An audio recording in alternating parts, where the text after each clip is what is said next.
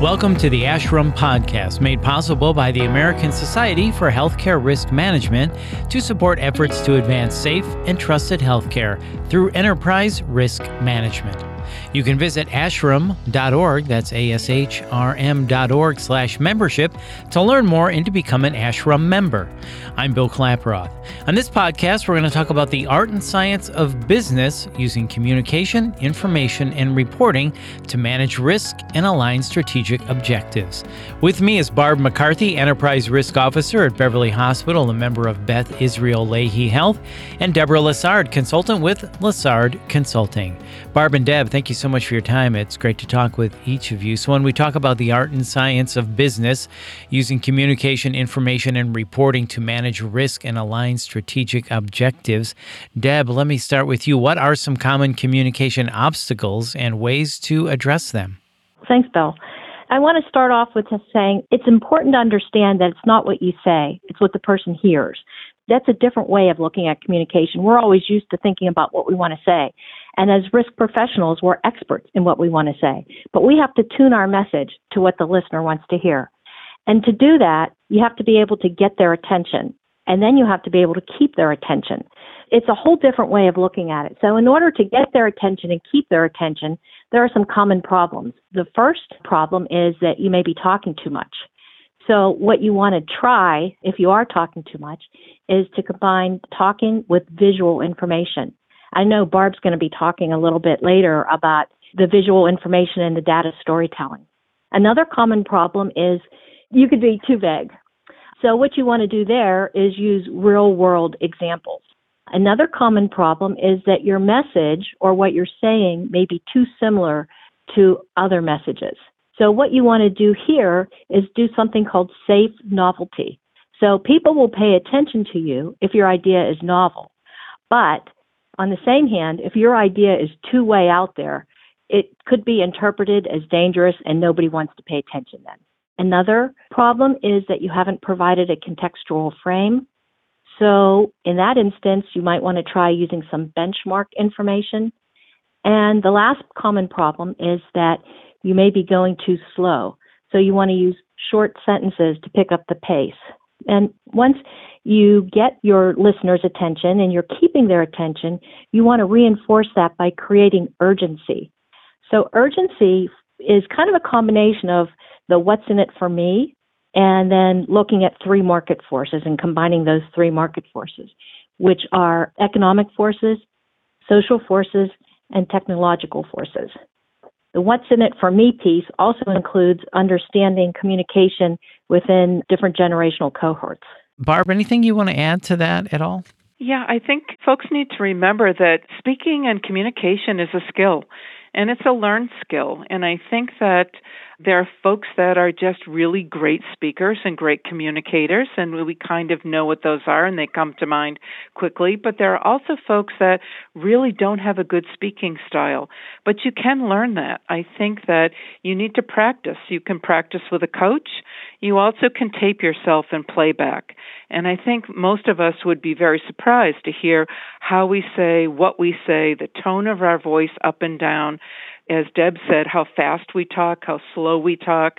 You know, we'd be surprised once we hear ourselves. So I think it is a learned skill, and people need to take time to do that, especially if you have important messages that you want to communicate. Well, that's good to know. You can learn to become a great communicator. Is that right, Barb? Yes, it is. And I think that we also have to think like our audience. And I think Deb mentioned that as well. To have the same exact message for all of your audiences, you may have a theme that you want to communicate, but you have to tailor your message to your audience what you might say to a board or a high level CEO group is very different than the message you might want to communicate to a frontline worker or a directors group. So you really need to tailor it to your audience to make sure they're understanding and hearing what you have to say. Yeah, that's a really good point. So, Barb, then how do risk professionals balance the burden of required reporting with the KRI slash KPI necessary for organizational improvement? I think this is a topic that is very hot right now, and it is very hard. I would tell you that most organizations spend a lot of money, a lot of resource, and a lot of time on those required reporting. data elements and to make sure that the data integrity, to make sure that the time frames and the amount of data that needs to go into a lot of those can be somewhat burdensome. And sometimes we don't really understand why the question is being asked, and that it might be an old data indicator that really meant something in the year 2002, but doesn't quite mean as much as it does in 2022. So I think that there are things that we may need to look at as an organization and as an industry. I think many of those required reporting cases and those metrics are really nationally based and not necessarily local or regional, which really makes them more difficult to change. There's a couple of great articles that just came out in April in the New England Journal of Medicine. One of them is called Metric Myopia, and the other one is called Reassessing quality assessment. It's called a flawed system for fixing a flawed system. And it speaks to this topic specifically about what do we collect, what do we measure, who do we report it to, does it mean anything, does it mean as much locally as it does nationally? So I think it's a really interesting topic right now, and it's also top of mind. I would also add that data mining and data presentation is also a skill. And I think we take that a little bit too much for granted that we all know how to do that, but it also is a learned skill that we need to take time to learn correctly. Deb, would you add anything else to this? I think Barb did a great job of talking about it, but let me just add when we look at what's required in reporting, we often, as Barb said, we're not sure why we have to report it, but we do. So we want to make the reporting meaningful inside of our organizations. And one way to do that is by asking why. So you just keep drilling down like you would with an RCA. Why, why, why? And you get to the root of why this might be meaningful, or maybe it's not. But what you want to be able to do then is to redeem some data insights that you can turn into action. You know, I also think that a lot of times our brain is working with two sides that are competing with one another. Daniel Kahneman wrote a great book called Thinking Fast, Thinking Slow. And we really are challenged by that. We saw in the pandemic that we had to think fast. We had to think quickly. We had to develop metrics quickly. We had to communicate them quickly. Versus what Deb just talked about in doing a root cause analysis, where we really want to ask why, but why, but why, and get to that real root cause. That allows our mind to slow down and not jump to conclusion and make sure we get the true root cause versus what we think is the right decision off the bat. Our brains are constantly battling between thinking fast, like we would in an emergency, or thinking slow, like getting to the root cause of what's wrong. And those two sort of communication styles and information collection and presentation styles battle each other all the time. I wanted to add so Kahneman did his body of work with Amos Tversky is very well known. And they have a great academic body of work, but they also, as Barb said, this Think Fast and Slow book is for the layperson. It's a very easy read. I think it's a fun read. And what he talks about is heuristics or biases that we all fall into. So there's two different kinds of biases. Cognitive biases are unconscious and there are motivational biases. And so when we are thinking with heuristics or wanting to take shortcuts, we are kind of looking at binary decisions. Do we want to do this? Yes or no? And when we do that, we don't really associate reasonable probabilities with outcomes. That comes with the deliberative thinking slow.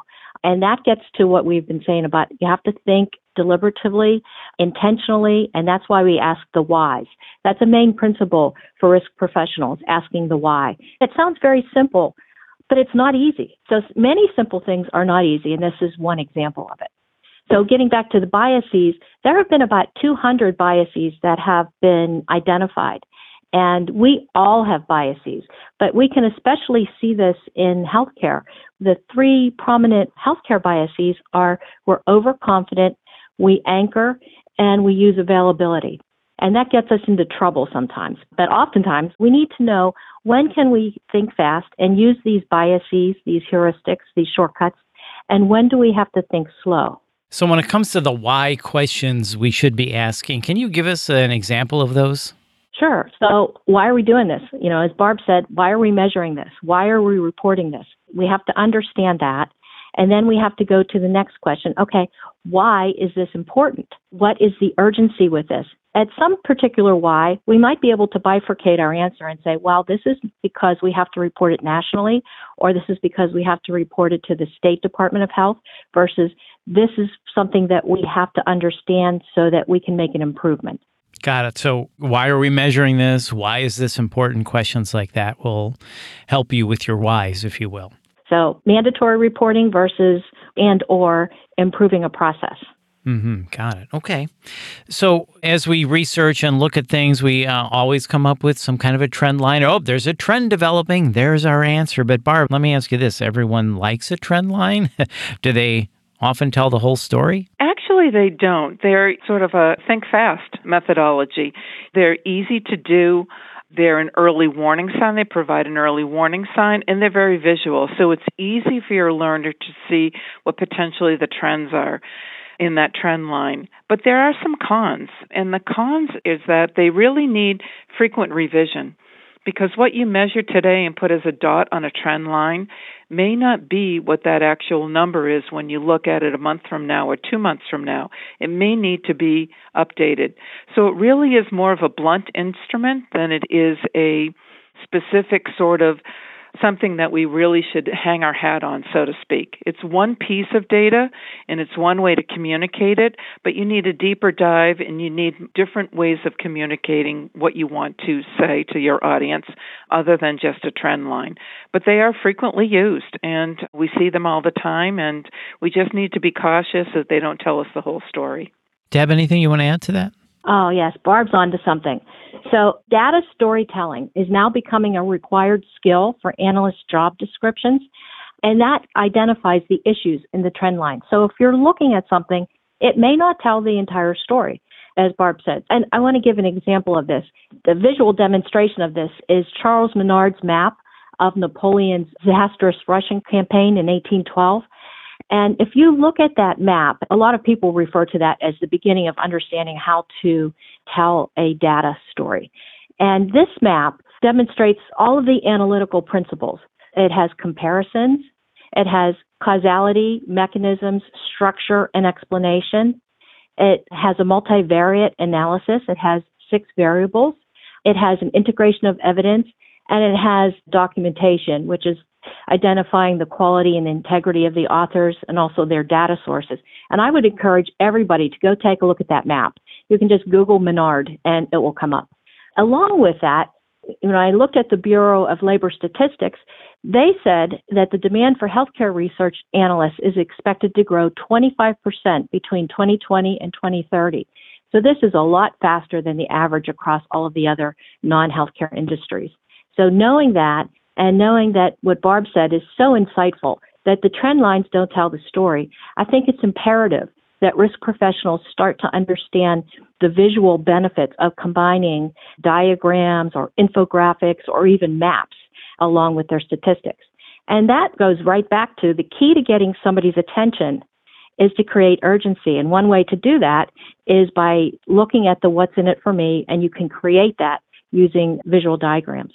I think when we're also talking to various audiences, so say you're communicating to a board or uh, senior level C suite folks, you need to think like a CEO. You need to think about is this data going to affect the mission, the strategic plan, the operating margin, or maybe even the long term viability of the organization? So the risk exposure you have with either incorrect or incomplete data can be huge depending on your audience. And I think that's also something that risk professionals really need to take in mind is that there is so much data now out there. There's so much information. How do we make sure that we're collecting it correctly, that we're communicating the correct message? Because when you think of the risk exposure, it is yes, it's that long term viability and strategic planning and margin of thinking like a CEO, but there also is the patient safety implications of getting this wrong there's also potential sanctions if we don't get some of this correct and we miscommunicate it in some fashion. And lastly, it's really inefficient. If we're going to collect data and spend a lot of money and time on it, let's do it correctly the first time and make sure we're using our time and our resources wisely. There are issues with collecting a lot versus collecting correctly. And lastly, we also can get stuck with pet projects. I mean, there are some folks who have done data collection and data mining work for a long time. They know how to run the reports, they know how to collect the data. We may not need that data in 2022 or 2023. And so we also need to refresh it and make sure that when we do our analysis of our risk maturity every year that we analyze our data collection tools, methods, metrics and make sure we're collecting the right things for the right reasons for the right audience. And that should be all part of your annual analysis and your annual risk maturity assessment. Anything to add on that, Deb? I want to add that you nicely embed the whole concept here of what we're talking about the art and science of business. So you have changed the vernacular from risk management to risk professionals. And that really opens up a big window, a big opportunity for us to see that we are not managing this risk and this risk and this risk. We are risk professionals who speak to different audiences. And in order to do that, we have to have the skill, or let's say the competency of communication, so that we can communicate the art and science of business. Really fascinating discussion today, Barb and Deb A couple more questions, Barb. Let me ask you this for someone listening to this and really enjoying this great discussion, and they want to get started down this journey of better communication, better reporting, etc. Where should they start? What's a good jumping off point to, to go down this road? There's a whole section in our healthcare enterprise risk management playbook on data collection, data mining. We spent quite a bit of time on that, knowing that it is a piece of the COSO framework. When you look at the COSO ribbon, as we call it, and how you develop an enterprise risk program, one of the key elements, top five elements, is communication and reporting. So we spent quite a bit of time on that in our playbook. So that would be a good place to start. Excellent. Well, as we wrap up, if I could just get some final thoughts from each of you. Barb, let me stay with you. Final thoughts. Anything you want to add as we talk about the art and science of business using communication, information, and reporting to manage risk and align strategic objectives? I think we should wrap the whole subject around what is the culture of the organization. And I think if we're going to be transparent and we're going to be out there communicating well, then we need to do it correctly and we need to make sure that there's data integrity and that we're speaking correctly to the audience that we want to communicate to. I also think that we have to pay attention to the generations that we're communicating to. My daughter communicates very differently than I do, very differently than my mom did. So we have to pay attention to that as the millennial workforce is really the most prevalent workforce right now. We need to communicate to them specifically. Yeah, that's a good point. And Deb, final thoughts from you? Anything you'd like to add? Yeah, I want to piggyback on what Barb just said we have the, the three generations in the workforce the baby boomers, the Generation Xers, and the millennials.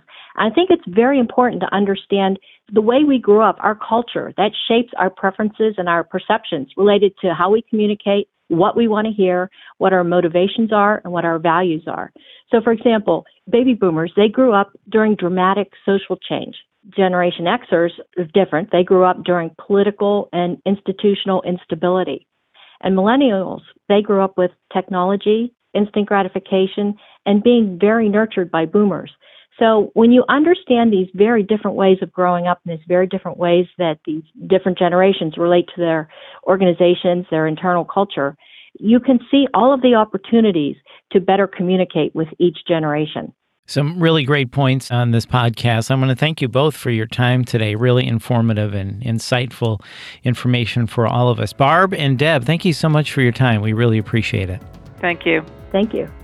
And once again, that's Barb McCarthy and Deb Lessard. And the next offerings for ASHRM's ERM certificate program will be July 13th and 14th at the ASHRM Express and September 9th and 10th at the pre conference program. For more information, you can go to ashrm.org slash education slash ERM certificate. The ASHRM podcast was made possible by the American Society for Healthcare Risk Management to support efforts to advance safe and trusted healthcare through Enterprise Risk Management. You can visit ashrm.org slash membership to learn more and to become an ASHRM member. And if you found this podcast helpful, please share it on your social channels and check out the full podcast library for topics of interest to you. I'm Bill Klaproth. Thanks for listening.